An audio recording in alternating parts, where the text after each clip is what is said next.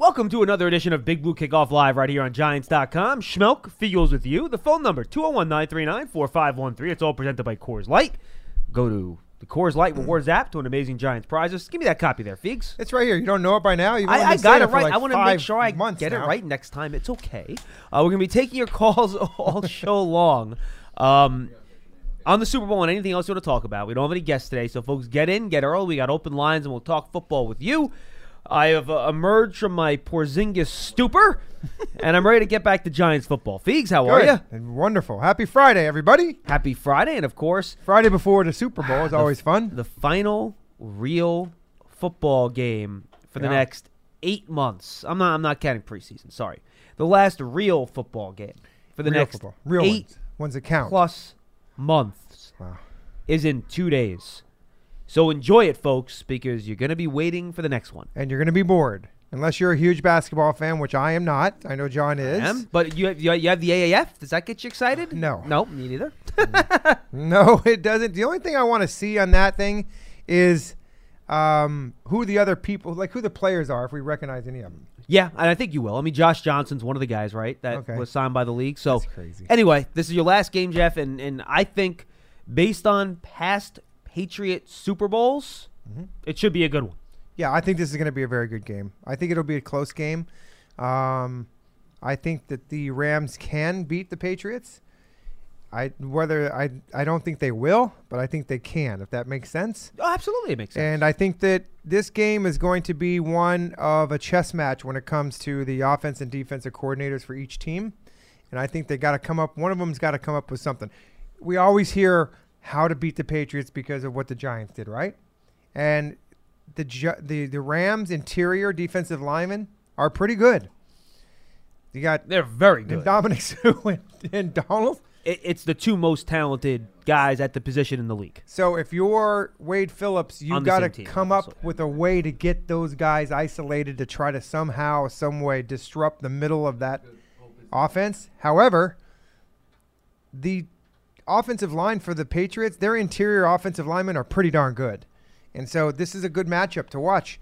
The other thing is, Yeah. that I and by the way, you can double team ta- you can double team defensive tackles, and it's it's not that hard. It's not like you can isolate right. Aaron Donald. So if they want to take him out of the game, they can. But remember, and then you can get to your next point, Jeff, real quick. Why, if you remember, did the Patriots struggle so much in the first half against the Falcons? Grady Jarrett wrecked the game. Correct. He did not let Tom Brady do anything. That's the type of effect Aaron Donald could have in this game. And to me, that's the only chance the Rams defense has. And anyway, if I, go to your next if, point. And if I'm the Patriots, I'm not. I don't care about Ndamukong Suh. Okay, I, I I figure my guy can take him one on one. I got to double.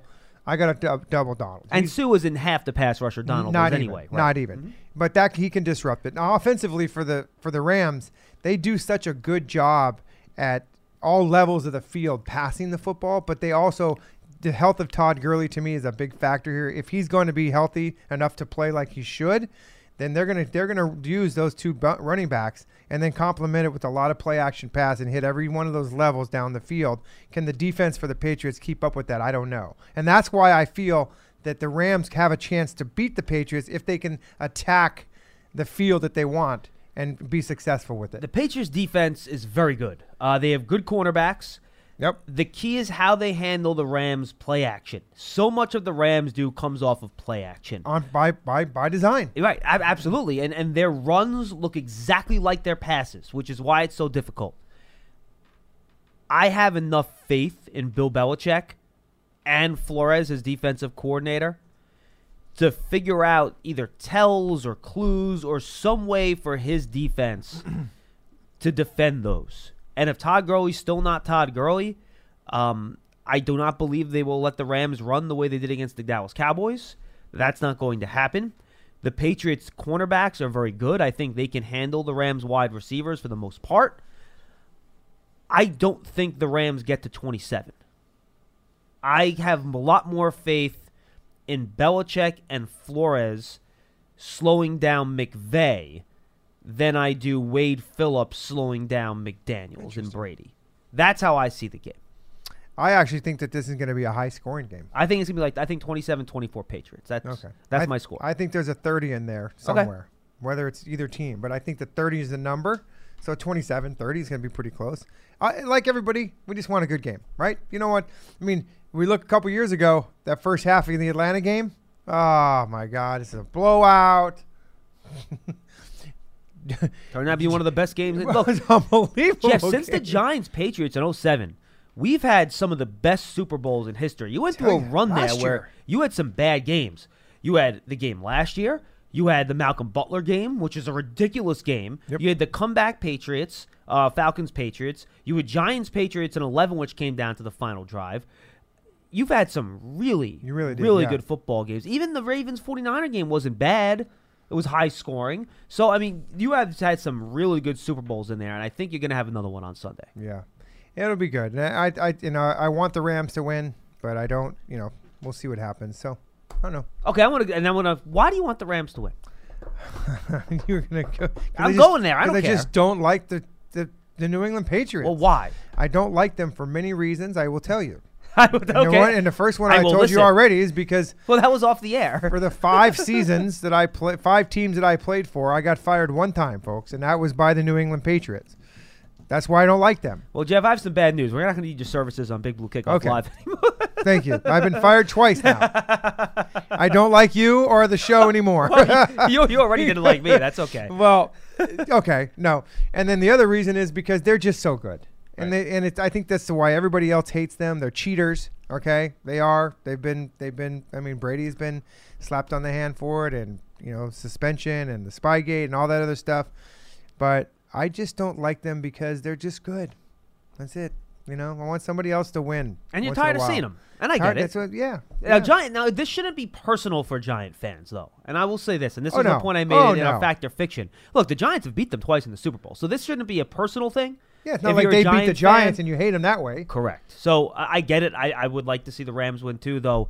I got to admit, I, I'm part of me is so tired of the McVay stuff, and I like the guy. He's a good coach. I have no problem with him personally, but I'm just so tired of all the hype. I just kind of want it to end. Yeah, the problem is, is that there's two things here. Num- what do you want to end? Number one, you want you want the the McVay stuff to end, but that's not going to end because he's around for a long time No, now. I, I know. And I what know. else do you want to end? I want the Belichick Yeah, Brady I thing to I- end yeah, too. Well, yeah, no, But you're right. On the flip side of it, without having any allegiance to anything, this is I can see why people would like the Patriots to win this game because this is history, folks. I don't think that you will ever see this ever again in the league. You mean the sustained success by the Patriots? I agree. You'll uh, never so, see it again. So from that standpoint, you may say, I want the Patriots to win because this is some I'm seeing history. If you're one of those people that love to see history, I listen. Today's today's world, you can see history anytime. You can go to you can go to YouTube and see it. You know, back in the day when there wasn't the the type of social media and things on Mhm. online, you witnessed you witness greatness or you witness history in person. Yeah, nowadays you just oh well, you know you know what I'm saying. Like I could see history, I can see it on the TV if I want to. I can watch it on video, but we're never going to see this again. I, I would put I'll write that down. Well, that this will be on the board forever.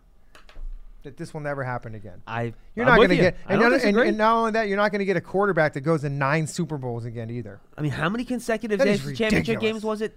To 11, 10, something like that. I mean, it's just Stupid. the the um, the level of sustained success by those two together is is it's mind-boggling. There, there is another word I can use. It's startling. It's unbelievable, but it's happened right in front of us. And you asked the question, which which one holds the the higher weight of like why was it Belichick? That, is it his success? Is it Brady that got Belichick there? I Is it- can't separate them.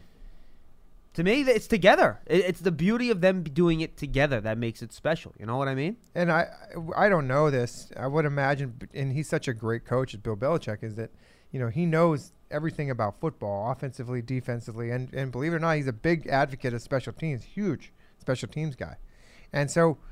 That's how good of a coach is because he's. I don't know where he's in the meeting room with Josh McDaniels saying, "Hey, you know what? I want you to do this offensively." Right. But I'm sure that he has some some comments and makes some, you know, some says, says some stuff to the offensive people, even though he's a defensive guy. But uh, it's pretty incredible. It really is. Just the years that they have and how many times that they're there. Now, the division that they play in has a big difference. That helps. It helps. Yep. I mean, granted, if the, the other three teams in that division could just do something, I mean, Hey, look. In fairness, the Jets did get to the get to the two AFC Championship games. right? It's been it's been a Years while, ago. but it's been a while. What was that night? What was that night? No, 2005. No, Mark Sanchez. That must have been closer to like 08, 09, right? Salma, look that up for me. When did the Sanchez bring the Jets to the AFC Championship game? Check that out for me. Seven? No, it wasn't seven. Eight? Was it eight? Was it after? I think it was after our first Super Bowl. Okay. All right. Maybe. No, it might have been that 2008 season. Well, when did when did Rex Ryan go to the Jets? Maybe I you can think no of it that idea. way. Don't know. Don't know. Hmm. You Danny can't you, you can't remember something, huh? Especially that. There's no way I'm going to remember I'm that. Teasing. I'm just teasing. All right, 201-939-4513. Well, well, give me your prediction and score. You got mine, 27-24 I, Patriots. I, I think it's going to be a close game. I think it's going to be, but I think it's going to be a high scoring game. I'm going to go 35 31. Um, Come on, have guts. Have guts. Have Rams. guts. Rams. Yeah. Rams. 35 31. In a good game. Um, Who has the ball last? Does does the Goff lead him down for a game-winning touchdown? How does it go? No, no, it's the other way. But it goes the other way. Because, you know, Brady's all, they drives him down, always throws it. Brady gets the ball last in his ninth Super Bowl. Another game winning drive for Tom Brady. It comes down to the, ooh, strip sack fumble, game over. Wow. Doesn't So- get a chance to so, do it. So similar to the Brandon Graham play last year. yes, exactly. There you go. Hmm. Interesting, right? Hmm. All right, Feeks. I like it. I think that, and, another thing that I like about the Rams is remember where they're playing. They're playing indoors in Atlanta, on turf. You know that's a fast track. It Rams is. are fast. Well, I don't think that hurts the Patriots. Brandin Cooks is another either. one that I think that's a little bit of hey, you know what? You don't like me? I'm going to go to another team. Here's one for you, and I can't believe you didn't bring this up. This is a huge special teams game. The Rams have unbelievable special teams. Hekker is great with the um, with the fake punts. Mm-hmm. Uh, they have Zuerlein's a monster kicker. Cordarrelle Patterson might be the best kickoff return guy in the league. Mm-hmm. Gostkowski's excellent. Belichick's creative. I think special teams here, Jeff, is going to be a huge There'll be a play. factor There'll in be there'll be a play or multiple plays that will will come into effect of this game. Whether it's a missed field goal, you know, the whole fake punt thing. Mhm.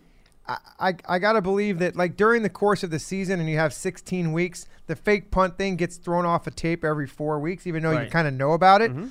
They just did a fake punt a couple weeks ago. I don't think they're gonna do one again because the, the Patriots will be sitting there waiting for it. Uh, you never know.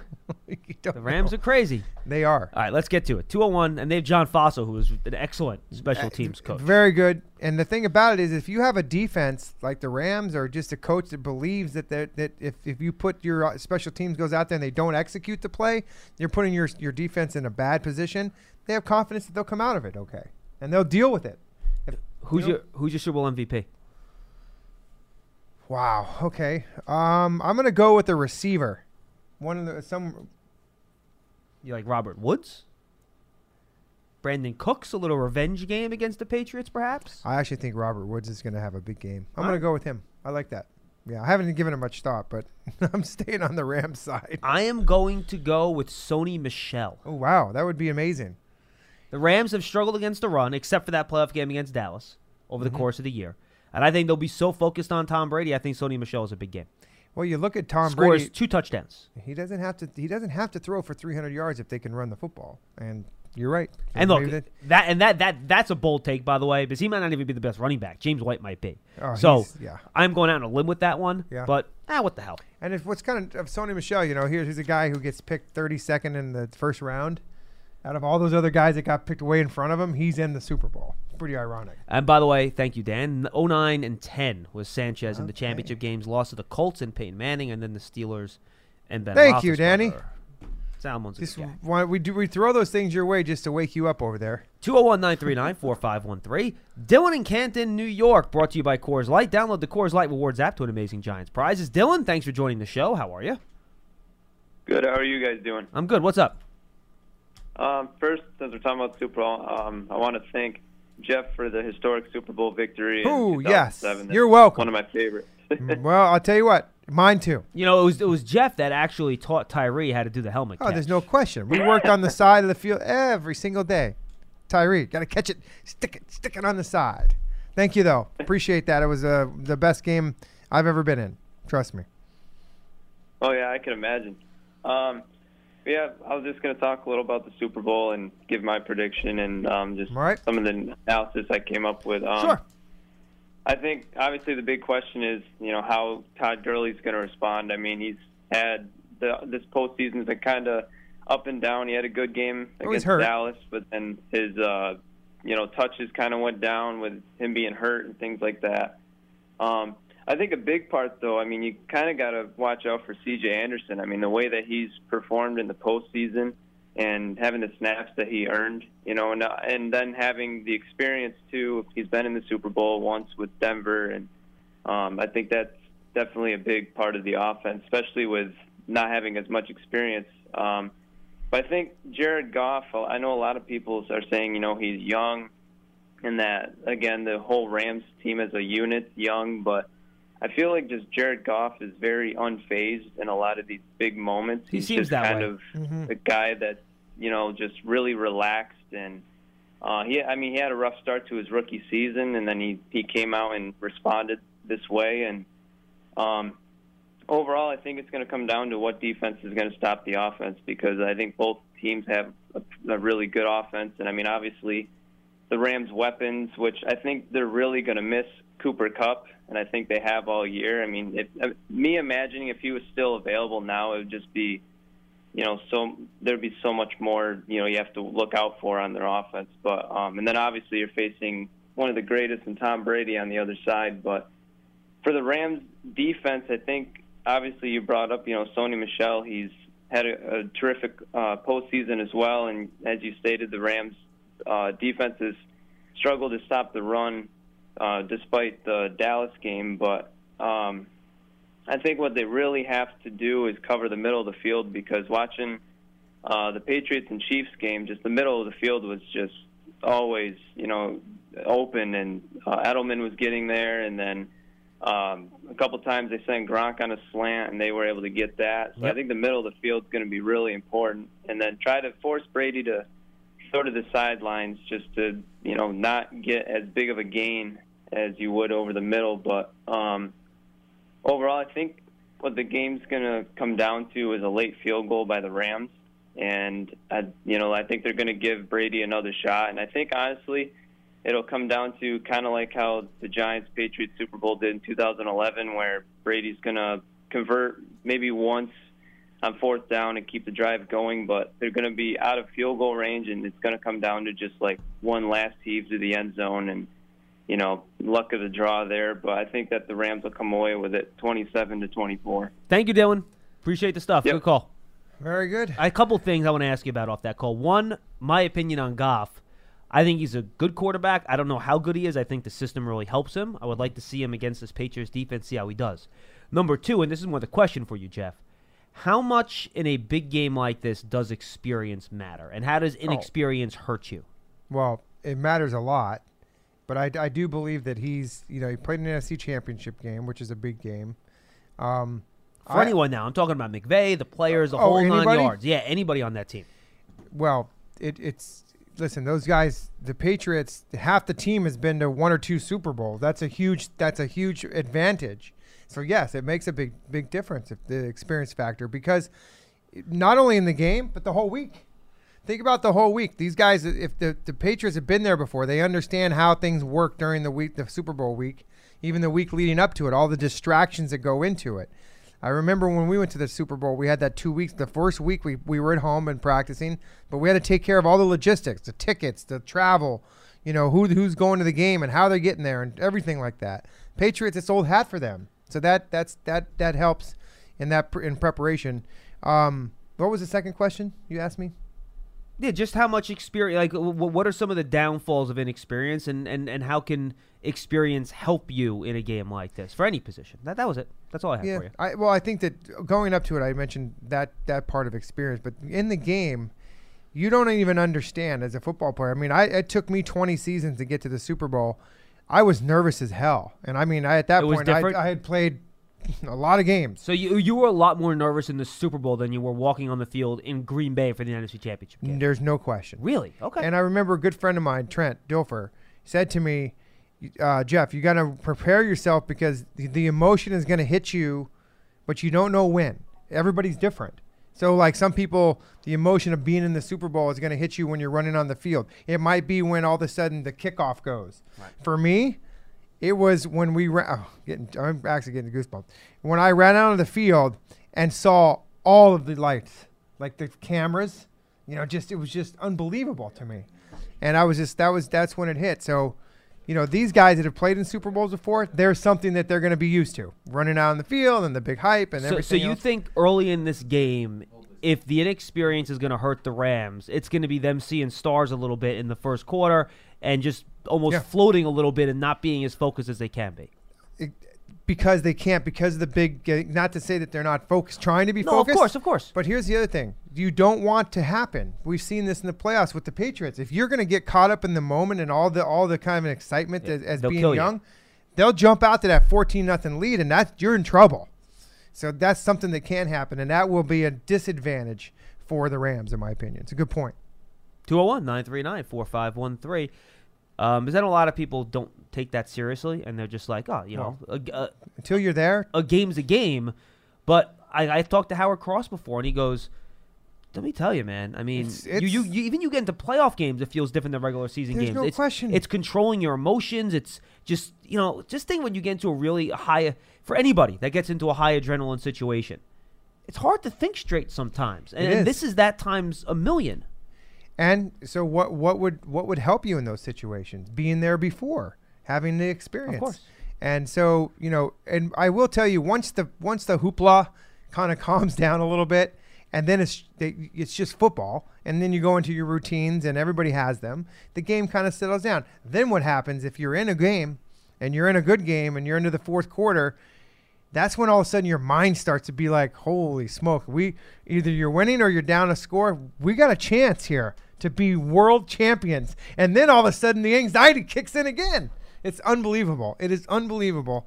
And that drive, How exhausted? At what point Oh did it hit my- you after the game? Was it like like at one point during the party? Was it after the party? Because I gotta imagine at some point you just sit down and you're like, I have nothing left in the tank right now. I'll tell you when it was. It was it was after literally after the parade when we came back. it was the parade. Yes. you were on cloud nine for that chill. long. I, I couldn't sleep. Oh, I couldn't do anything. So it was cumulatively what three days. The parade was what Wednesday? it was a Tuesday, I believe. Ah, we turned it around that quickly because we didn't get back till Monday. I think no, it was a Wednesday. It was right. Wednesday, right? Yeah, Yeah, yeah. It was a Wednesday, and it was yeah that long. And I remember after the parade was over and going home. Did we? I can't remember. Did we go to the stadium before or after, After. the parade? Stadium after the parade. after the parade, Then we left to go home, Mm-hmm. and then it was. Holy smokes! I'm tired. This is it. And by the way, we just won a Super Bowl.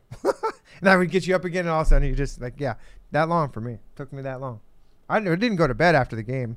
And then when we got on the plane, remember how early we got on the plane Monday? Yeah. I mean, it was early, nine o'clock, Mhm, something like sure. that. Um, tried to sleep, but I still think I was hungover. The funny thing People is that still just, you know, funny thing is you got on the plane at nine. Tom Coughlin still slept in that day by like twenty minutes. did he really? No, I'm just. I'm I was gonna say I don't remember that. He's usually up until up at five. yeah. He- oh, that's right. Yeah. he was probably up at six instead of five. Yeah, exactly. that morning. Yeah. But it was, you know, that the party afterwards was so insane. It went by so fast. Now let, me ask you this: I don't want to give Laura details. They had the team party at the Mhm. hotel, Mm-hmm. and then you have the after parties. Do you remember which teammates' parties you hit that night? I didn't hit any of them. I stayed in the hotel. Really? Yeah. 'Cause I know Strahan apparently had a monster, Yeah, I didn't know. which about it. clearly I was not invited to. But Yeah. I heard- he had a monster.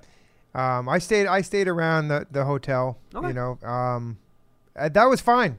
It was fine with me. Did, did, now, did you guys just like tell stories the whole night? Did you just like I think go nuts? I think we were just. what was the celebration I like? was just talking about the game and how how close it was, and just that we did it, and the, the unbelievable run that we went on, and and before you know it, you know, it's it was 4:30, 5:30 in the morning. It was that late. Time to go to bed. Well, there's no going to bed. You gotta get what? Are you, You gonna gotta get up in an hour and a half? you know, you know how it is. You guys have been there before, so you're kind of afraid to go to sleep because you, you're not gonna wake. I mean, you know what I'm saying? It's like you go to sleep. It's like you may miss the plane. was your family out with you that whole night, The kids, celebrating or the, no? The kids were in the in the hotel. I think we've never talked about this bar. I've, I've never had this conversation. the kids were you. in the hotel, but uh, my family, my wife, and my uh, I, some friends that were th- from from New Jersey that were there. They were all in, in the party with me. Yeah, we were out all night. that was great. What a great It's time! awesome. I tell you what, and you know what? It couldn't have been with a better team and just that run in 07 and just the way it happened. Um, and I'm sure we had more fun than the Patriots ever had. You know they won so many Super Bowls. Who cares? We had the best time. It was good. Let's go to Scott in Washington D.C. Hey Scott, what's up? Scotty do? Guys, how's it going? How are you doing? I want to talk about uh, first round draft picks. I, Yes. you know, I, I don't always agree with Lance, but yesterday We never agree uh, with Lance. he said something that really resonated with me. Really? I'm going to quote him. Just bear with me. Oh, it's, God. it's only two or three sentences. You're quoting Lance said- Medow, Scott. I, I'm, said- I'm gonna have to hang up on you, but Two it's or okay. three go ahead. sentences. well, well, so think about it. Yeah, go ahead. Just just give him give him a chance and think about it. Sure. when you draft when you draft a player in the first round, we always talk about what you want is a player to be Hall of Fame stature. That goes without saying. But whoever says that we want to draft a guy that plays four to five years with an organization and then moves on, to me, that is not a good pick. The whole point is that you want to get to the second contract. Yeah, I agree That's with that. Lance said. I, I, for Okay, once, so Lance is right. Here we go. Here we go. Let's look at Makes let's sense. look at the Giants. Oh no, you're not going to go Eric there. Flowers, oh no. Eric, Ereck Flowers, Eli Apple, Justin Pugh, David Wilson, Prince Amukamara, Hakeem Nicks, Kenny Phillips, Aaron Ross, and Matthias Kuhn. Kiwanuka did sign a second He did. contract, but that's Correct. all the way back to 04 when the Giants drafted Eli Manning. Scott, there is a there is a reason the team has been as bad as they have been the last couple of years, and it goes back to the Oh, I- fact that I- the drafts have I not think worked mm-hmm. the- out. I think eye the primary reason is later in the draft. You got to fill out the roster with rounds two through seven. Absolutely. But they have struck out. They have struck out with the first round at a higher than average rate, which gets me to my question. And Scott, which by the way, is- Scott, Scott, real quick, Beckham- Scott, Od- Scott, Scott, real quick, got a real quick. contract. Odell Beckham got a second contract, and so did Jason Pierre-Paul, two first-round picks. Oh, so I- just I have, FYI. I have the list right in front of me. Mhm. I would argue Jason Pierre-Paul did not perform, did But- not produce. but he still got the the contract, though. of- You have to be fair. You're Right. No, I got I got the list in front of me. I Yep. was just naming the ones that did not get the second. Totally contract. understand. I got you. Totally get it. So, so the question is, you know, what this this spans this spans uh, three GMs. What have the Giants done to change the scouting, the college scouting operation? Well, um, Jerry Reese and Mark Ross are no longer here. Um, but Jerry Reese has basically been No, but come on, Jerry Re- Jerry Reese and Mark Ross, were, they were not doing the scouting. Jerry Scouts Jerry Jerry Reese. Jerry Reese under Ernie Accorsi was absolutely doing the scouting, and he was absolutely making the final decision on picks after that. I mean, it, it- Scott, you're, you're director of college scouting, which is what Jerry Reese was under Ernie Accorsi, and what And Mark, Mark Ross Ross. was under Jerry Reese. They are the ones that compile all the scouts' opinions, work with the scouts to come up with your grades. That person has a huge influence on what players you draft. Huge influence. So, um, in, and in addition to those, since Dave Gettleman came back, they made Chris Pettit the new director of college scouting. They've reassigned scouts to different regions. They've hired new scouts. They've put guys in different places. They've changed some people's responsibilities. The way they're grading players mm-hmm. has been different, the infrastructure of it. So they've really changed a lot in terms of how they scout college players. They've changed a lot. And unless, and it's a good question because Yeah. nobody really knows unless you're inside the organization. Well, we're inside the organization, but we don't know exactly all the ins and outs of it. But the things that John brought up are some of the answers to your question. So, and it's in its second year, and we'll see. You know, we're going to see how these draft picks last year, which, by the way, they panned out pretty good. Early returns are strong. Yep. And so let's see again how it does this year. So early reports is that the the overhaul, if you will, has been working. But let's not get too excited. We'll see.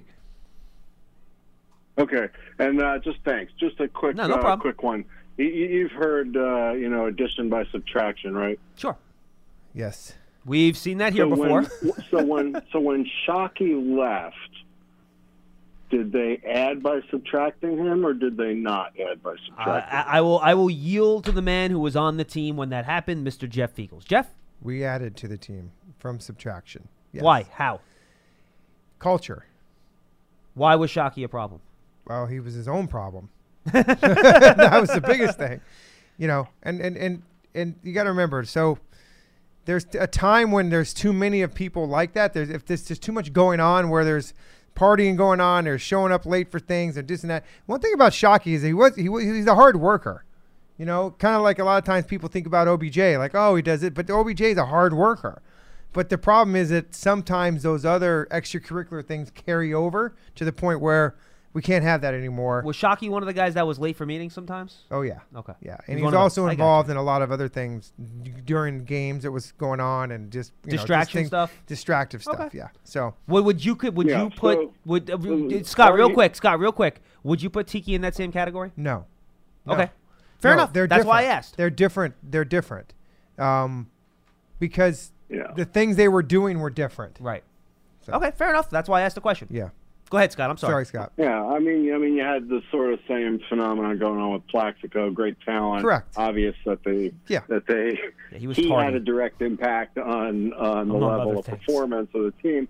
I, I you know, I, I I I agree that OBJ is immensely talented, Oh yeah. but man, man, I don't know what it is about wide receivers. Scott, you I, know, the, I hear top, The top wide, the top wide receivers, whether it's oh T.O.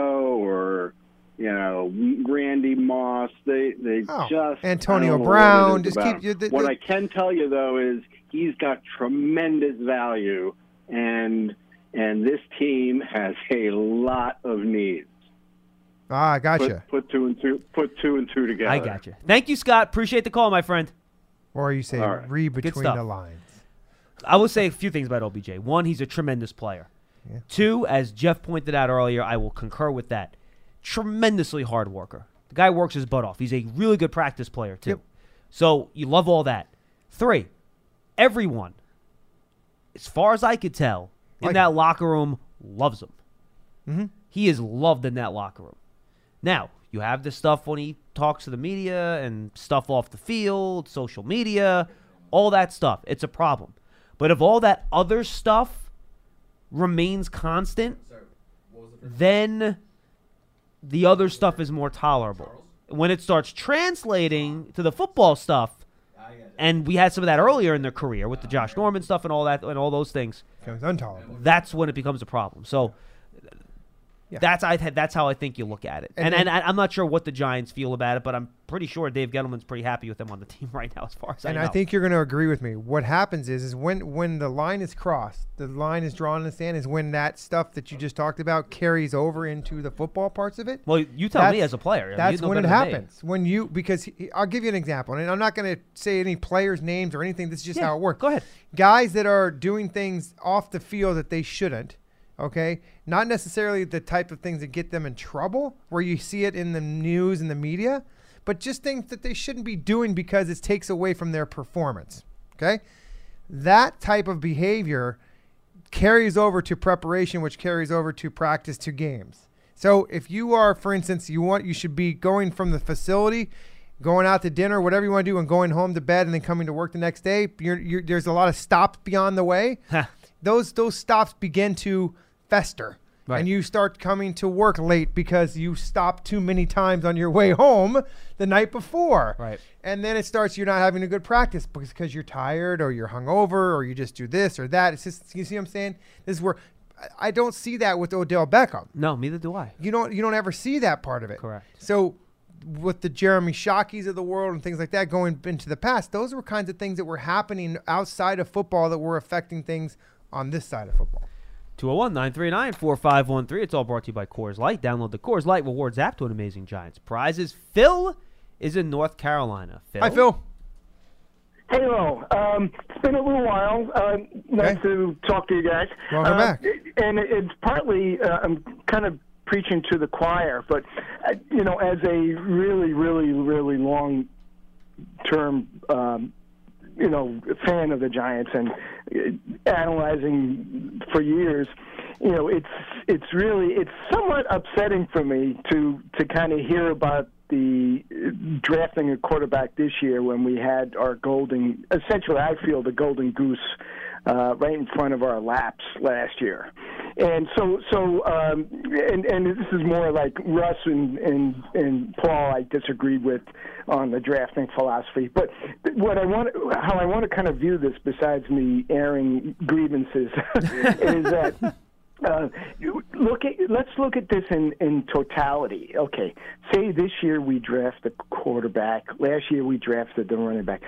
Say if we flipped the the the the the the, switch, and we did the reverse the way I wanted to more do it. You know, although I I wouldn't draft a running back in the first round, but we drafted Darnold last year, and then this year we were looking forward to maybe drafting a skill player. Say, you know, let's call it a skill player. I feel as a franchise we would have been much more advanced than where we are now. Even though Saquon was great. And define I, define I like to me advance. What is probably more as a as a, per, as a person, as a as a giant teammate. You know, someone that carries himself well. Uh, so that stuff is kudos to him. But uh, let's say we flipped it. I think we would have been much better situation doing the reverse, the, Ask wa- your question. the way I would have preferred. But you said advanced. What define to me what you mean by we'd be more advanced? Meaning what? Because I could tell you right now, Saquon Barkley is pretty advanced in my opinion. And the team would have been worse last year There's with no with question. Darnold instead of Barkley. I don't think anyone would question that, but that is I'm guessing that's not what your larger point is. Yeah, no, okay, good point, Jeff, and kind of trying to get me to define advance. um, ready for life after Eli. No, that's fair then. Okay, then okay, then I yeah, and again, like I just want to know what advance meant. Okay, so yeah. Yeah. and we can't, and really, when you talk about it, we have to talk about it because it's looking you in the eyes right now. It's in the face. You have to understand that this is something the franchise has got to understand and talk about. Is is the succession plan to number ten, right? Which is the most important thing that's going on. Right. We know that. Right. Yep. Exactly. Yeah, I mean, I, So- I listen, I, and it's hard to. It's it's a great discussion, and I think you can have it, but unfortunately, it's not reality. But it's fun to talk about, and I think there's a lot of people that really were, are in your in, in your corner on that one. Um, but I'm pretty happy with what we what the Giants got in Saquon, and I think Well, that how he's. can you not be? He's, I mean, well, he- he's but- wonderful. But the one thing about Saquon Barkley, and I'll let you you respond, but is that he's he is that generational player that we hear about that word, but the guy is amazing in the locker room. He's become an instant leader on this team, and I think that he's a guy that you're never ever gonna you're never gonna get get him not working hard to get better, even though all the accolades that he gets every single year, and he's gonna get going forward. He will never let his guard down, and he's going to continue to work as hard as he can. He's going to be a great player for the Giants. He is he is as close, honestly, and I and I don't say this lightly. I really don't. I do not say this lightly.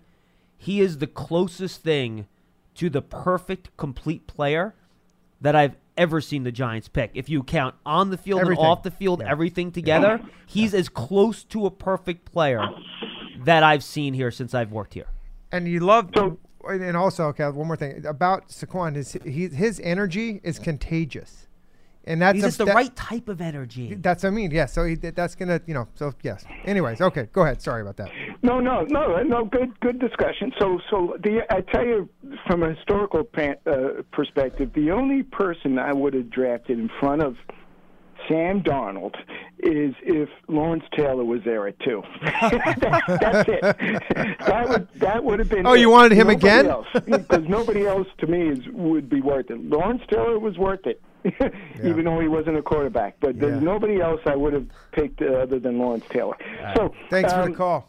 so let's, but so when we add, getting back to my original kind of point was, look at the differential between the quarterback classes last year and this year, and the running back classes last year and this year, and say we're going to pick a running back this round if we did that flip, flip that, flip that thing that I talked about.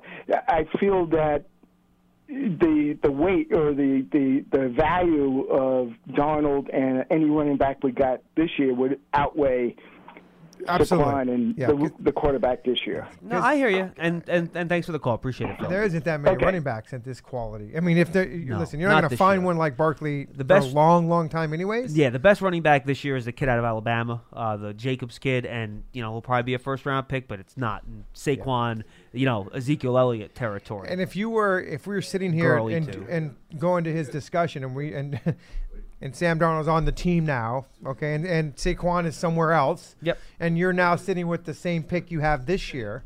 You already have your quarterback. Where are you going? I don't pick running backs in the first round, so I'm Unless not, it's I'm- like Saquon Barkley, but Right. you're not going to find Correct. that. So you are going to go with. I'm gonna I'm gonna Uh, guess where you're rusher. going. I was just gonna say yeah, easily. Yeah. or offensive tackle. I'm fine with that too. Of course, last year if you wanted to, it was such a it was a really good class. You could have picked the running back in the second round last year if you wanted to too. There were so many guys available. You also could you also could have got Quenton Nelson. or you could have drafted Philip Lindsay in the seventh round. That would have worked out. I'll tell you, you love you love to see those guys like that because Yeah. they're you know what, it's so special because not only does that mean a lot to them, how good they they because nobody nobody believed in those guys. Ah, man. so you I it mean, almost he's, tiny, man. He is like he, he's he's the Kyler Murray of running backs. yeah, but I'll tell you what, he's pretty special. And I, but how do you? it- oh, so let me ask you this: so is it is it one of those notions like he's just so too small? That's why we don't like him. And then all of a sudden he, he just comes and he gets a chance to play, and all of a His sudden tape in production in college was good. It was his size that scared people away. it was. So see, there you go. I mean, he's So- 5'8", 180 pounds. And I heard I heard the other day on the radio that the game has now it's really starting to change to the point where the people are looking at these quarterbacks that are less than six foot, saying, you know what? Why don't we just design offenses around these guys now? Man, we'll see if it works. I don't think it can. I mean, it, it may work for a few games, and but it's not long term. There's no way, John. Come on. You know that the quarterbacks have to be able to stay in the pocket And- to be good. and look over their linemen's heads And or look- between them, whatever. yeah, yeah. Wow. By the way, this is the uh, Salmo gave us the quote from Belichick. You mentioned their uh, ability to bend the rules. Um, Bel- this is from a newspaper story. Belichick seemed pleased with the Patriots' setup in Atlanta, noting, "quote There is not a lot of travel time between their hotel and Georgia Tech's campus. I guess they're practicing at Georgia Tech, Okay. and they have an indoor and outdoor practice facility. The, prac- the Patriots practice indoors all week while they were still in Foxborough, and will conduct all their workouts indoors this week as well." This is his quote. There are 20 story skyscrapers surrounding the field, Belichick said. I don't think we can have a public practice out there. Why? I don't get it. In other words, if you're the Rams, I hope you're not practicing near any tall buildings. Come on, Danny, find out where the Rams are practicing. Let's go Google Earth. Yeah, Google Maps. Let's go, we'll go and find it out. And let's see where the Patriots are setting up shop this week. And you know that that that's the old story when the Giants practice outside here that there were buildings close and other Yeah. teams used to rent that rooms and like look at practice. I mean, that's just what happened. Big old binoculars in the in the window, you know. And, and then my understanding is that the Giants started buying out the rooms. You only you only have to buy out the ones on one side of the building It's- those the- as crazy as it sounds, It's you have to man. understand that people will go to every lengths of the world to get an, an just an, a tiny little bit of just inside information, right? All right, we got My guy, they're trying, they're running John Schmeelk up his slot this week. What is he doing there? He's a defensive back. Yeah, they see that and then they throw a party. They're like, they're playing Schmeelk. They'd be We're gonna win. or they'd be like, "Is that the Giants on the field? Who is this guy know. out there?" Who's this idiot? uh, are they gonna have Jeff Feagles do a fake punt? Look no, no, no, no, no. No, he's not. just they're throwing not. it No, around. No, no, they're not. Look at all the incomplete passes he's throwing. Let him do it. All right, let's. We got four calls. Good job with the open lines today, folks. We filled them up very quickly. Let's go to Scott in New Mexico. He's up next. Scotty, What up, Scott? Hey guys, how you doing today? doing well. What's up? Uh, I actually disagree with both of you. I Well, you're the wrong. Rams- Figure. I think the Rams are going to win the Super Bowl. And Feagles picked the Rams. What are you talking about? I said the Rams. Oh, you did? Yeah. Oh, okay. I thought I didn't realize that. You Sorry. just didn't want to agree Uh, with me. That's what it was. Uh, but uh, I think this is the reason why. Uh, I think defense in the end is going to win out. And uh, Brady threw for 500 yards last year, and they still lost. In the Kansas City game, uh, even though they uh, kept uh, time of possession New England and kept uh, Kansas City from scoring, Kansas City in the second half scored 31 points. So the way I look at this game, and I want to know if you agree. Now, Scott, I will say this very quickly. I think the Chiefs' offense is much more explosive than the Rams' offense, and I think Mahomes is a much better player than Goff. But go ahead. Okay. Point. Uh, my point is this: I, I think the key to the game is being able to take Edelman out of the game, and I think the way the Rams do that is they put Aqib Talib on him for the entire game. He's not a slot guy. No matter guy, where though, he man. goes, that's where uh, uh, Talib is going to go and try to take Edelman out, which I don't- will allow the opportunity. Scott, I I don't think Talib's a slot guy, though. That would be something different for him. But I, I think that's what's called for, and I think Wade Phillips uh, has been around the block a couple of times. He knows Brady, he knows Belichick. Scott, he here's the problem, though, too, and, and this is why the Patriots are so much success. Take success. him out of if, position. if you play man against the Patriots, they will run rub routes and picks and screens until the defensive backs are running into each other like the three or the flags are coming out that they're right. calling it. And, and then if you play zone, Brady's so good against the zone, he'll just pick you apart with dump offs. That's why that's why people hesitate to play man against the Patriots because of all the picks and rub routes and because they can't cover Gronkowski one on one. Those are the two big issues of playing man against the Patriots. Right, but their linebackers on Los Angeles are almost like defensive backs. They're sort of small, and I, I think they'll be better in coverage Yeah, uh, f- for the game. But also the key is they'll if Khalid does do that, I think it allows Gronkowski to be double covered. And effectively, hopefully, you can take him out of the game as well. I just don't see, and I also think that they're not going to be able to stop Donald, uh, you know, Donald uh, up the middle. I think he's going to be your MVP of the game, Right, and also I think he's going to probably have three or four sacks on Brady. Well, Scott, I will say this: if the Rams do win, my MVP prediction will be Donald. Okay. And uh, my last Defensive. point is this, and I don't know if it's relevant or not, but because of all the hypersensitivity to the refereeing, do you think the game is going to be called differently uh, than you would normally have other Super Bowls because of all the notoriety that's happened so far? Scott, thanks for the call. I don't think so. I think in general in these big games, the referees try not to throw a lot of flags, and that's why in the past the Patriots have beat the hell out of other teams' wide receivers a lot of the time, and Oh, sure. that, that that's why they changed all those illegal contact rules. If you go back to when they beat the uh, the Rams in their first Super Bowl, they just beat the hell out of the Rams It was receivers. a different game back then. And that's when they changed all the illegal contact Yeah, rules. yeah. So I think in general, the league, I don't know if they tell the officials, but I think the modus operandi is that don't throw the flag unless this is like really egregious and it affects the play. And don't think for a minute that Bill Belichick has not gone back and researched every single one of those referees that are going to be in a game. He's going to get their own tendencies. So you always talk about the other team's tendencies. I promise you know he knows the referee's tendencies too, and that will take advantage of those too. Oh, this guy doesn't call pass interference very often. Great. Mug the receiver. This guy's called only one illegal contact penalty all Exactly, year. We'll beat yeah. the hell out of that It, guy. absolutely. So those are the talk about tendencies. They have referee tendencies too. They really do. Tom used to tell us about it all the time. Number one crew in the NFL, men, for defensive offsides. uh, what's his name? The least penalized crew for pass interference. Dan, what's the Belichick's like spy master guy? Not that's the wrong word. Spy master. That's the wrong word. His his like inside football tricks and figuring things out and math guy. I can't remember the guy's name. Oh, I think he's his director of football information. I, I think that's his title. Oh, thank you, Ernie Adams. There it is. That's exactly what it is. That's his guy, and he's the guy that I'm sure puts all those referee rep- reports together.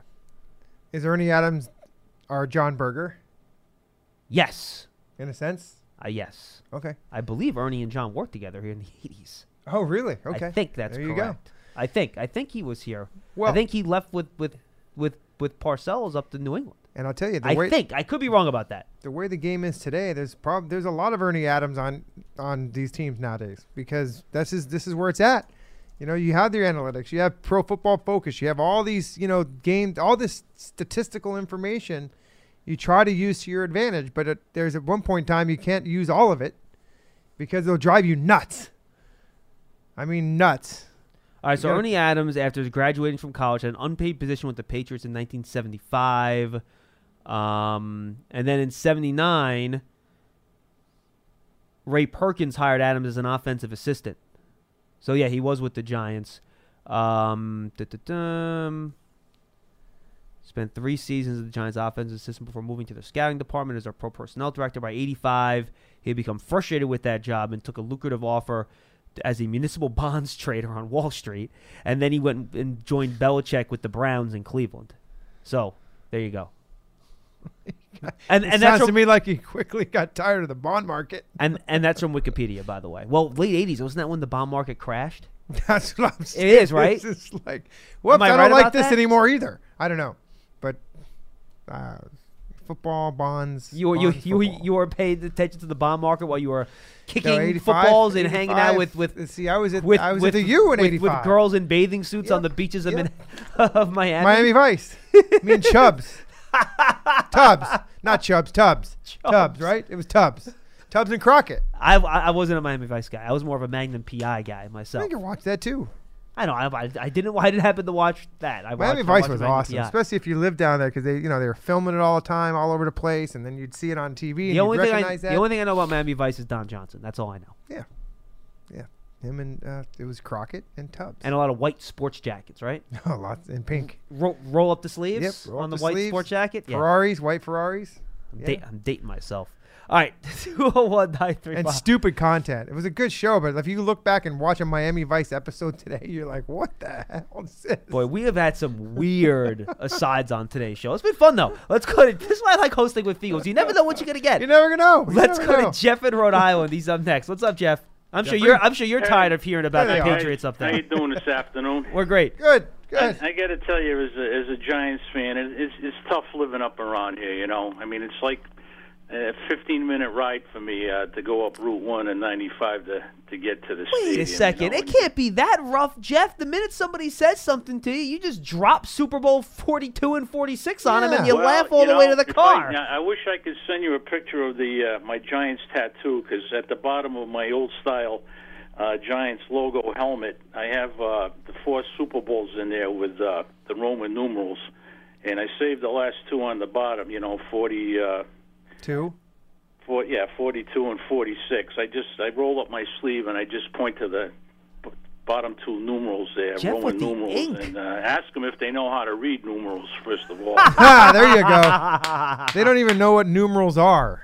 Roman numerals, I have no clue. And you know, the What is thing that? is, the thing is, you know, eh, most of them, not all of them, most of them have no clue about what the Patriots were before Brady. Okay, Yeah. all they know is Brady. They they have no history. They they, they have no clue as to the what the Patriots were prior to 2000 or from 1960 to 1975 or whatever the case may be. You know, I mean, I've I've been a Giants fan for like you know 50 years, and I've I've really I've read just about every damn book written on the Giants, and I pride myself on that because I kind of have an idea of what the hell I'm talking about when I talk to people.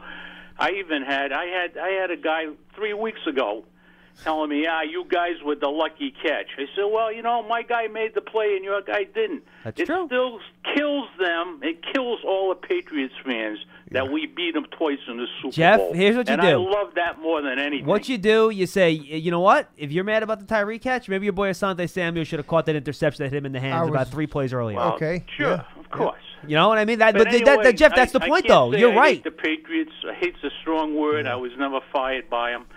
But I will say that I hope they do go down in flames Sunday. I don't want to see them win another damn Super Bowl. Good. So uh, that's my take on that, guys. I hope you enjoy the game. Thank and, you. Uh, You too, Jeff. Furthermore, furthermore, I hope next year at this time I won't be talking about the Giants in the Super Bowl, but I'm sure as hell hoping we see a huge improvement with the team. Me too. Well, yeah, where where do we sign for that? Thank you, Jeff. I appreciate Hey, it, buddy. guys. Good stuff. All right, we got a couple more calls I want to get to um, before we say goodbye. Tron is in Maryland. I wish I had a Tron effect on my audio thing here. I do not. But I would play it if I had one. Tron, what's up? Tron, going once. I Or- put the, I put the quarter in the machine. Tron, what's going on? Or T-Ron, Nothing. I don't. I think it's Tron. I like Tron. All right, like the video game Tron. Tron's. Yeah, I mean that's what I was thinking. And that terrible movie. Tron, terrible. Yeah, I never saw it. I remember it. Well, the, the old one. Then they came up with a new one a few years ago, which I was just also remember not Tron, Good. the video game. Yeah, that was okay. growing up. Tron was Yeah. good on the big arcade machine. Mhm. You know, you could buy those now. I know. They I've sell those arc those big game cabinets. I've seen them in uh, estate sales before, going through there. They got Gal- Galaga, you know? Pac-Man, right? Pac-Man. See, we went from we've talked to Miami Vice to Pac-Man, video games, arcades. Now look, I, I, I if you're a young kid, do you even know what an arcade is? no, probably not. Well, you know right, what, they, Dan? they, you know what arcade is? they, okay. they have it in amusement parks though. You know they have you know like Great oh, that's Adventure right. and stuff. Okay. They probably know from that, but they don't actually go to them. Well, when I- I, I was real- growing up, they were they had arcades at the mall Really? where you went. It was the arcade. I mean, the whole. It was huge. Well, it reminds me of the things that are at the amusement park. Terminator 2. Remember when they were chasing John Connor through the gallery and they're in the mall and he's playing the arcade machine in the mall? There it is. That's There you go. Yeah. What was her name? Sarah Connor. Sarah Connor. That's right. Yeah. I hear John Connor. Come with Sarah me if you want to live. uh, I, I realized it was before your time. What was your? Did you have a video, an arcade game growing up that you like to play? What, what, what was your thing? when it first when they first came out, the the, the actually arcade game Yeah. where there was a game called Asteroids. Oh, of course. I know Asteroids. Asteroids is awesome. Okay. You liked And Asteroids? Asteroids was great. I mean, if you if the kids Missile today, Command. if- Remember Missile Command? Oh, Missile Command was Command very a good, good. one too. Now I'm telling you right now, if you were a young, if you're a youngster now, and you went back and looked at the Asteroid game, you'd be like, "Do you? How did you like this game?" It's like dots on a screen. I know it's so crazy, bad. but it was Missile- awesome. Missile, Command was good. Was Missile Command the one where they where they you know you just shot off the missiles and they were just just Yeah, flying all yeah, over the place? yeah. You were defending your five little cities right, on the that's right, bottom, okay, and the yeah. missiles are coming Oh, down, and you have to coming blow down, them yeah, up. That's it. No, you're all right. That And was before exactly you know right. it, they, the, the screen got lower and lower, and this is yeah, yeah. I think it was Space Invaders. Obviously, that was one too. Centipede. It was also the, excellent. Miss what- Pac-Man, Pac-Man. What was the name? It was what was the name of the of the game consoles back then? It Oh, was, um, Atari. Atari. That's what it was. Yeah. And then the tennis Atari was pretty good too, with the paddles. You know, the little the little Oh. button that came back. yeah, that was that was, that was that was Pong. very They had very, Pong, and that you'd spin was the thing, right? that was in the seventies, folks. Yeah. Wow. Yeah, I, I only know I was born in '81, so my brother had those, so I played those growing up, and then obviously Nintendo came out, and that kind of got us And, to where and we our, are ne- today. our next caller didn't even have video games growing up. He's No. so old. he was he was he was busy playing with his Right, Lincoln Len? Logs, right, Len? Len, Then Yeah, There hey, he how is. you doing? I think you're still playing with those Lincoln Logs. What's up? sleeping. Listen, a Ray, a Ray Perkins mentioned relative to Adams. Someday maybe we can talk further on uh, on Perkins, but a very undervalued New York Giants coach, terrific coach. I heard. the, I uh, heard he late- was. late I heard him. As, I heard him as a Um, head coach was a nightmare. Three a day practices he used to have when he was in Tampa. Three a days, and now they talk about whenever they were cr- cr- oh two a days. Got two a day. They used to have three a days. That's crazy. They only have one a day now. That's crazy. And I'm not talking about the vitamin either. Go ahead. Listen, I know, I, I know, I know. George Young made a lot of smart decisions, You're dope. uh, but I think uh, uh, signing Ray Perkins as a coach there in uh, 1979 may have been, in the end, that's that started it. That was the turnaround. Ray turned it around for us. He was a Terrific coach. Terrific coach. He's still alive? No. I'm sorry. Is he still alive? Do you know Ray Uh, Perkins? yeah, he is. You Oh, know, is the last I heard, uh, Jeff. Um, Yeah, he's alive. He had coached. He had coached No, a. Um, he was coaching a junior college team in Arkansas. Okay. I'll look it up. Kind of, uh, you know, looking to do something. I think he Sure. left that, but he even had Parcells come down to Arkansas. Wow. Um, yeah, you know, maybe one, you know, possibly Mississippi. I know he's he was born in Mississippi. Yeah, he was born in Mississippi. Um, and and he had Parcells come down and talk to his team, and Parcells did it. Yeah, he, he- he's and, coaching. And there was a story about it in the newspaper, and the one thing Parcells said at the end, uh, he told those uh, he told those young players at that junior college, he said, "Listen to your coach.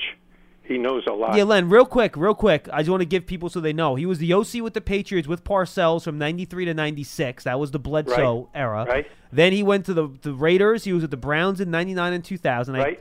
And then he didn't do anything from 2000 to 2012. He coached at Jones County Junior College from Yeah, there you go. 2012 to go. 2013. And then starting in 2014, he was the Oak Grove High School in Mississippi head Yeah. football coach. You're absolutely right. Good job. Yeah, Talk about yeah, the circle yeah. of life. He's uh, and you can you can check me on this one. He was born in Petal, Mississippi, a little town in northeast Mississippi. Absolutely Um, right. Absolutely right, Len. Now, where do you go to college? Do you remember that? Uh, he went to Alabama. Good job. Len Wikipedia. Yeah, yeah, and he said the only job he'd ever take when he left the Giants, well, I think it was '82. The only job I'd ever take was to coach at the University of Alabama. And he did from 83 to 86. There you go. There you go. Ray Perkins. Someday we'll talk more because he was a terrific coach. Listen, let me switch to Dan Reeves real quick. It was Reeves that got that indoor facility that the Giants have there built. Oh, he, the bubble. he badgered the Giants for a number of years, thinking there were people sitting over in the Sheraton. I think it's now the Hilton across Yeah, the street. it is. spy, spying on practice. Yeah. Yeah. Yep. No, look, Oh, and, yeah. and, and, and, and that's when the Giants built the bubble. And the bubble That's was right, the bubble. and the, was the Yeah, bubble was right next to the known as outdoor the field. Dan Dome. Yeah. The Dan Dome. I'll tell you what. You know, the funny thing, people don't realize that bubble, the way it junk. stayed up, was basically through air pressure, right? So Yeah, on like yeah, really bad days, or if they Hey, listen, lost got pressure, the- the the whole. You let 30 me finish the story? on 30 to 20 on Sunday. No, I won't. Um, and um, I'm rooting for the Rams. Rooting for the Rams. Um, I buy into, um, yeah, you know, two of Jeff's ideas here. One, um, Sentence now. uh, experience on the part of the Pats, and the other is, uh, uh, you know, you know, has to do with the. Um, my, my feeling about the Rams at one time, 1959, 1960, we were season ticket holders in Los Angeles. My father got transferred to California, and the first thing we did was buy Rams season tickets. So, it just you know, by by Wednesday uh, after a game, I'm always checking. At least by Wednesday, I'm always checking on the Rams score and see how they did. All right. Well, how are they going to do this weekend? Um, all right, yeah, I think, and the most valuable players. Here you go. Most valuable players in this Super Bowl. Um, we're going to be talking about the center and the right guard on the Patriots getting Aaron Donald blocked, and so. um, that's going to be the key. That's going to be the key. Controlling, uh, controlling Donald. And um, hey, one thing on the draft. It seems like um, between the defensive tackle from Alabama. Uh, is that Williams? Yes, Quinn uh, Now Williams. I'm forgetting it. Yeah, Williams. He won't And um, you know, Allen from Kentucky, and Bosa from Ohio State, and probably Gary. Um, those seemed like on the mock drafts. Those seemed like the four guys who were going to go in the top six. And uh, you know, leaving about four, five, six guys sitting there at number six, not including the quarterback. I I don't think Haskins is worth the number six pick at this point anyway. And it's early. Obviously, it's early. Um, and the only thing I want to say about what's left is there's going to be a heck of a football player there. Absolutely. We're with you, Len. A heck of a football player. Hey, enjoy Thank the you. game. Thanks for taking Appreciate my call. it. So what I was trying to say before uh, is that the old practice bubble is not like this one, which is basically like a big airplane hangar, right? The old practice bubble basically stayed up through air pressure, so you would and it, you would almost blow it up. That's why it was called the bubble. It would be blown up. So in sometimes if there was inclement weather or if one of the seals came loose, the bubble would literally just go Or heavy snow. and come or heavy snow would knock it down too. Yeah, and when you go, there's there was a turnstile, and when you went through there, there was like a a suction thing, and it would do like almost go right through it, and then you're back in there. I, I, I the, there's two things about the Could bubble. you even punt in there? No, was it too no, I enough? love the bubble because it was inside. Okay, but I hated the bubble because you can't kick in there. I mean, you literally. I used to play a game in the bubble. Spags would sit right to the left of me in punt team, and there was a light. that was like around the ten yard line. It was only seventy yard field. It's not a very big field, and I would pepper that light You would try to hit the light. practice. Yes, it was a long, a season long bet, and I would just nail that light by the end of the year. They replaced it every year. It was just gone, and, and, it, and the thing would be swinging the whole day afterwards. he was just kind of back and forth, and and, and I remember Coughlin would be like, "Figo, stop hitting the light." I'm like, Coach, it's the 10 yard line. It's forward. It's going to be right on line to go out of bounds at like the three. Wait, so he would get mad at you when you Yeah, yeah, because they kept hitting it. Yeah, the thing would be swaying and like the and the, it's flickering. Spags loved it though. Oh yeah, that's. Oh, by the way, congratulations to Steve Spagnuolo, new defensive Hello. coordinator of the Chiefs. Great call coming back with uh, Andy Reid. That's going to be good. He's got some talent down there. I think that's a good move, man. That Well, look, Andy Reid's comfortable with him, that's for sure. Yeah. Hopefully, he can have some good results. All right, Feeks, you ready? What are we doing? It's a game. It's time for everyone's favorite game. I like this. Did he play with Jeff Yes. Feagles? Danny, I don't have a great were you memory. here last week? 22 NFL seasons. No, you weren't. Hundreds of players. Eagles with the Eagle. Let's see who Jeff remembers. You can make a mockery of my memory. Here's your host, That was just so. John Three and zero 3 and 0 for Feagles. last week. Three and oh. zero. Big time start for him. I mean, talk about out of the gate. Now I'm hoping that I'm out of the gate and I don't break my ankle today. Now we got to even it up. Did you play with Michael Timpson? Yes. Michael Timpson, and he was with, um, he was a wide receiver, and he played for the Arizona Cardinals. New England Patriots. But you got two out of three, so that that's a win. Remember, I asked you if you have to say yes or no. Yes. And if you're right on the yes, you Correct. need to know either the position or the team. I, I can't make it too tough on you. Otherwise, you wouldn't get any right. I mean, exactly. I would get zero right. he gets zero right. But that's pretty I good, two out of three. Two out of three, I'll take it. Okay. Did you play with Elgin Davis? Elgin Davis. Elgin. Elgin. Yo, Elgin. Elgin. What's up, Elgin? Elgin. Hmm. That's how I can remember. Walking through the halls. Your name Elgin? No, I did not play with Elgin. Oh, no. Yes, you did. Elgin Davis, I finally got you. This Oh, is about Philly? time. Uh, New England. It's all, it's all New England because it's the Patriots, right? Just it's the- Super Bowl. And you got fired from them. So I Okay, figured I could talk okay. about all the Elgin teams, all the Davis. teammates that helped you get fired. Elgin fired. Davis, defensive lineman? I don't know. Let me see. he was a running back. Oh. 5'10", 192. And I was worried about giving you Elgin Davis because he actually returned kicks in 87 and 88 in New England. And I thought you might know him from special I, teams. I do know him now. Yeah, now I remember. Oh, yeah, yeah, now you remember him. Now, now I remember. oh, yeah. Elgin. Oh yeah, Elgin Davis. Oh, how can I forget Elgin? He was. Must not ever say buddy. anything to him in the hallway because I would have remembered. Hey, Elgin, what's up? I, I, and I was worried that Elgin's a very unique name that you might have remembered him. Well, that was a long time ago. I'm telling you, I'm starting to run out of players here. All right, Oh, last please. one. Did you play with Nick Williams? Nick Williams. Yeah, Nicky. Nicky boy. Nick Williams. What's up, Nick? Nick Williams. Nice play, Nick Williams. No, I did not play with Nick Williams. You did not play with Nick Williams. That is correct. There we go, Nicky. I like you the way of doing You're it. horrible, Nick. Nick Williams is a wide receiver for the uh, St. Louis Rams, uh, Los Angeles Rams. He will be playing in the Super Bowl. He's from East Windsor, New Jersey, Okay. and will be playing in the Super Bowl And what on does, Sunday. does he have any catches, Nick Williams? Um, actually, he might have been cut. Hold on. the last game he played for the Rams was in Week Eight, so maybe he's not with them anymore. But he was with them at some point. All right, so I go two for three on Friday. He Super might get Bowl a Friday. He might get a ring if they win, or some kind of share. Who knows, right? I hope so. Listen, I, I think everybody deserves a ring if they were on the team for an amount of time, and you know, I mean, it has to be a certain amount of time. Did Maybe you like- guys vote on the player stuff? Did you guys decide what players got him and what didn't, or was that something the organization decided? I think there was the organization. I Yeah, wasn't sure if I, the captains had a say in that. If you guys really hated some dude, you're like, huh, don't give that guy a ring. I, I wouldn't have wanted that. okay. I wouldn't have wanted to make that decision. So I'm glad that I never had. And to the Giants, by the way, are extremely generous with how they do that. pass They're out awesome. those rings, right? They're phenomenal. Needless Remind me one day to tell you my story about getting the ring on ring day. Tell it is it is a don't care. classic, You gotta tell me right now.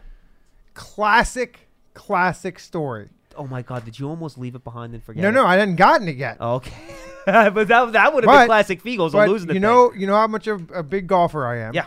And Frankie Mara asked me to play in a charity event up in Westchester on the day that we were getting our rings. It was June something or whatever. And we drove up there, got done with the round. I went up, changed my clothes. How'd you shoot?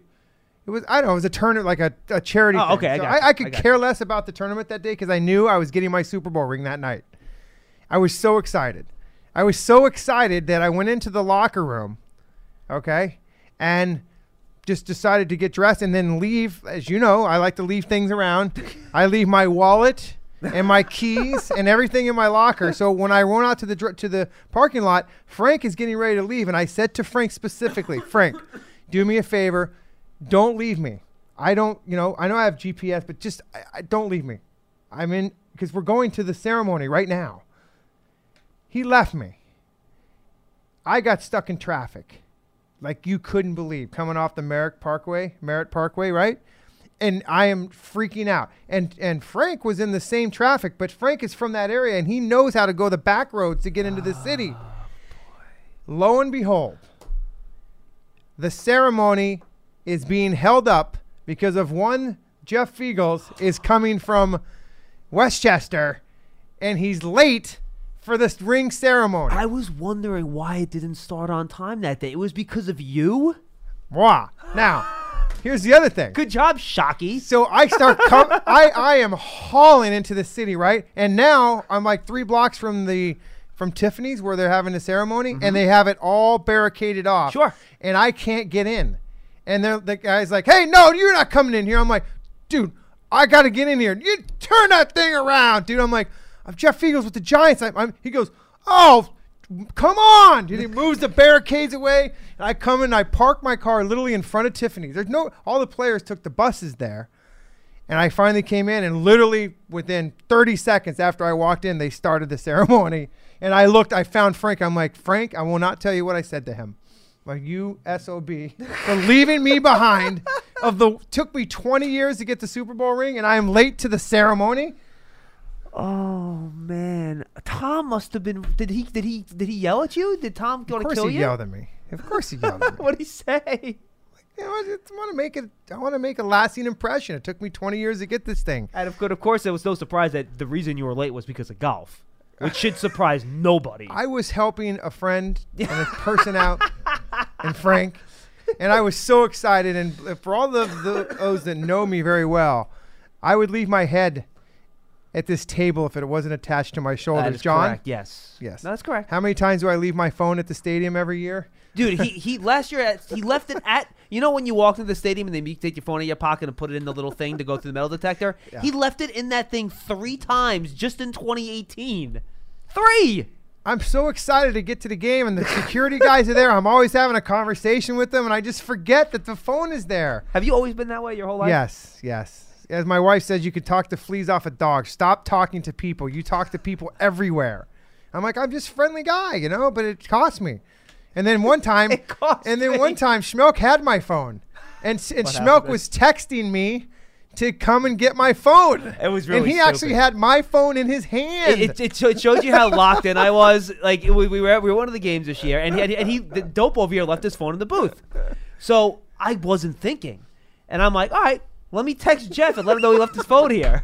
And I'm texting him, hey Jeff, I have your phone. Duh. I mean that. I mean that. That is stuff happens. really stupid. the things we have to go through before our pregame show. It's unbelievable. Stress high is very high. The bottom line, it's all Lance Medow's fault. It is Lance. Bottom line, I have my phone with me today. Well, let's see if you have it in 20 minutes when you walk out of the building. Have All right. fun. Go Rams. enjoy the Super Bowl, everybody. Uh, we'll be back with you on Monday. That'll be Lance and Datino. I'll be back on Tuesday. I have watched Dwayne Haskins. You didn't even tell me who you wanted to win the Super Bowl. I, I'm, I'm rooting for the Rams, but I think the Patriots win 27-24. okay. Just want to Um, make sure. I have watched Haskins. I will watch Kyler Murray on Monday, and I'll have a report for you on Tuesday's BBKL. So you can ignore Monday's show. Just make sure you tune on Tuesday. Yeah. No, all, jo- all jokes aside, Lance and Datino will break down the Super Bowl on Monday. It'll be a great show. For Jeff Feagles, I'm John Schmeelk. Thanks See for joining folks. us. It was all brought to you by Coors Light. Download the Coors Light Rewards app to win amazing Giants prizes. And of course, this weekend, drink your Coors Lights responsibly when you watch enjoy the Super Bowl on Sunday night. We'll see you on Monday. Yep. Have a great weekend for the final game of football Goodbye. in almost eight months. Dun dun dun. Adios.